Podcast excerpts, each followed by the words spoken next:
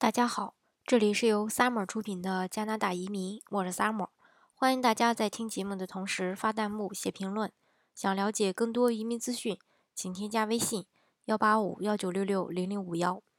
或关注微信公众号“老移民 Summer”，关注国内外最专业的移民交流平台，一起交流移民路上遇到的各种疑难问题，让移民无后顾之忧。今天呢，给大家分享的内容呢是加拿大公立高中和私立高中哪一类更适合中国孩子？大家都知道呢，在大学之前的基础教育阶段，就先把孩子送出去留学，能让孩子更快的融入西方社会，更容易考取好大学或者移民。中学、初中、高中三个阶段呢，高中阶段出国留学比例最高，所以我们今天就来分析一下加拿大的高中教育。加拿大的高中呢，分为公立、私立以及教会学校三类。中国孩子呢，一般更多的会选择前两类，公立和私立学校各有千秋。选择学校要根据学生各自的要求和自身的不同情况来决定。加拿大的高中教育大部分是从九年级开始，也就是国内的初三；十二年级高中毕业，也就是国内的高三，共四年。嗯，公立学校和私立学校均接受国际生，各省呢有自己独立的一个课程设置和学分的要求。授课方式呢采用学分制，和我国国内大学一样，修满学分即可毕业。如果本学期和学年课程未能通过，可在下学期、下学年进行重修。总体来说呢，加拿大的高中教育就已经是非常灵活了，你可以根据自己的时间合理安排所要学习的一个课程。课余时间呢，还可以发展自己的兴趣爱好，为自己今后的发展打好一个基础。不管是继续留学还是移民，都会比较容易。那么关于这个招生，嗯，我首先先给大家说一下，公立学校是由政府出资，本地的公立教育局负责招生工作。此类高中呢，主要是针对本地区的学生设立，很少甚至是不招收这个国际留学生。因为是偏于本土化教育，所以给予学生申请的名额很少，一般只有约百分之五到百分之十的一个学校呢会开放招收国际学生。所以，如果想申请此类高中呢，最好前提就是要做好准备，来防止这个名额满线。但也正因为国际学生比例小，便于和本土学生多交流、多结交朋友、多了解当地的文化。也可以事先了解大学的相关信息、专业信息，将来申请大学时呢更有方向性。而当地的朋友圈建立起来了，将来呃来加拿大工作、移民呢也更便利。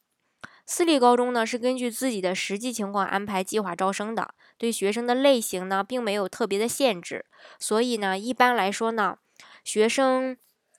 来源呢比较国际化，国际学生比例较高，学校更加多元化，也有有利于学习不同国家的文化和不同国家的同学交流，开拓眼界，丰富自己的人文知识。所以呢，私立学校的申请名额和机会还是多一些的，但是他们也比较看重学生的个人能力，所以申请的条件也比较高。想申请此类学校的同学呢，要努力提高提高自己的这个学习成绩以及语言能力，还有就是教学质量。加拿大公立学校教育体系很大，下属中学数量众多，对教师来说呢，发展空间大，环境也比较稳定。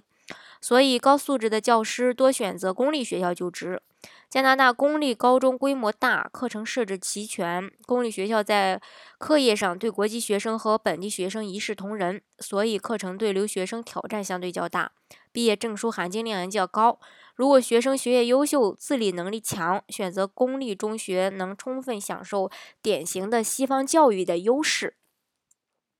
私立高中呢？则都是由私人或是私立机构投资，非常重视教育质量和升学率，教育理念也比较独到，啊，以这个培养学生进一步进入这个一流大学为主要目标，所以他们大多采用小班甚至特别班授课，这样每个学生呢都能得到老师的关注。老师呢也有精力与每个学生去交流，因此呢，私立学校可以达到较高质量的这个教学水平，培养高素质的学生。另外呢，私立学校还会与这个一些大学进行合作，也为留学生呢，呃，提供了这个享受大学学习机会的多重保障。再就是从这个课程安排上，公立高中的本土学生中呢，百分之四十到百分之五十更倾向于专科学院，所以课程安排略偏重于这个实际操作。嗯，大家要注意一下啊，在加拿大读专科不丢人，毕业后工资不一定比本科就低。公立高中一般不提供 ESL 课程，因此要求这个学生具备良好的语言能力。公立学校的授课时间为早九点到下午三点，学生结束了一天的学习后呢，只能回到住宿家庭或者去政府的图书馆进行学习，或者和同学们一起去娱乐。学生们的课余时间还是很充足的，可以自行安排学习内容，但是对于自律性比较差的学生，可能会造成一个不良的影响。嗯，私立高中学校。的这个课程呢设置就比较灵活了，采用学期制教学，可根据学生自身需求以及学校学习的计划灵活安排课程。大部分学校呢都会提供 ESL 课程。嗯，大家可能呃不知道这个 ESL 是什么，就是非母语课程，非母语英语的课程。为达到这个语言要求的学生提供良好的一个语言环境，同时呢，也提供多种大学类课程，对于申请名牌大学呢有很好的一个辅助作用。优秀的私立高中非常重视这个 塑造良好的学习环境和学习氛围，教风严谨。学校会为学生安排晚自习，并由老师指导学生完成作业。另外呢，他们的课外活动也十分丰富，提供多种艺术类啊、音乐类、运动类课程。供学生们参加，使学生们呢得到一个全方位的发展。还有就是住宿上，公立高中通常不会提供住宿，国际生住宿方式主要是以寄宿家庭为主。寄宿家庭的优势就是让学生可以与当地人一起生活，了解更多本地民俗文化、生活习惯，通过与家庭成员日常的交流，提高语言能力。大部分私立的这个高中都会提供学习住宿。就是为学生吧提供这个学习的住宿，嗯，并为学生提供各种食宿，统一管理，可以根据学生的实际要求选择寄宿家庭。有调查指出，大部分的家长和学生都认为私立学校安全，因为私立学校不允许陌生人随便进入学校，学生呢也不能随便的离开学校。再就是学费上，公立学校对本土学生不收费。国际留学生会适度的缴费，开学时间是一月、二月、九月。以安省的这个约克公立教育局和 B.C 省的温哥华教育局为例吧，每年学费大概是在七万人民币左右，其他的费用是也是七万人民币，一年费用差不多呃十五万左右吧。私立高中的国际学生和本土学生所交的费用大部分差不多。每年学费是十四万五人民币左右不等，这个具体的还是要根据学校。不过因为这个私立学校档次差别也很大，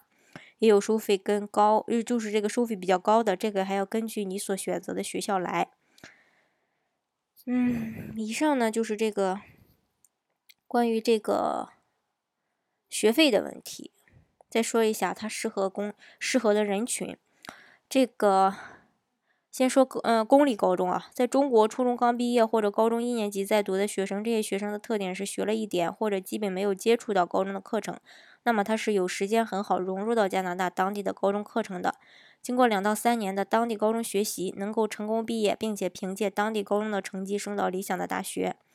私立高中呢，就是在中国高二、高三在读的学生适合读私立高中，这类学生呢已经学了一半以上的高中课程。他们可以用相对少的时间完成加拿大高中的这么一个学业，他们都是以这个升学为目的，应应该就是快速灵活的完成各项密集型选修和必修学科。如果您看重的是孩子将来能有更多的机会进入到加拿大顶尖大学，如果你也比较重视高中学习期间的安全问题呢，嗯，私立高中也是一个选择。嗯，以上呢就是我今天给大家分享的这个关于学校的一个相关内容。其实呢，每年留学的费用啊，以及生活费用吧，七七八八的费用也不少。如果说本身自己又想拿身份，嗯，也想让孩子拿身份的话呢，还是就是说移民拿绿卡比较好？因为你拿到身份以后，呃，如果读公公立的话呢，就是学费会低；如果说读私立的话呢，学费也比国际留学生要低很多。嗯，好，以上呢就是今天给大家分享的相关的私立高中和公立高中的一个问题。这个具体的，你你选择就是为孩子选择哪一类吧，嗯，都是一个不错的，呃，就是决定，反正是，嗯，好。大家如果想具体的了解加拿大的移民政策的话呢，欢迎大家添加我的微信幺八五幺九六六零零五幺，到时候呢，咱们可以进行一个一对一的交流沟通，或是关注微信公众号“老移民 summer”，关注国内外最专业的移民交流平台，一起交流移民路上遇到的各种疑难问题，让移民无后顾之忧。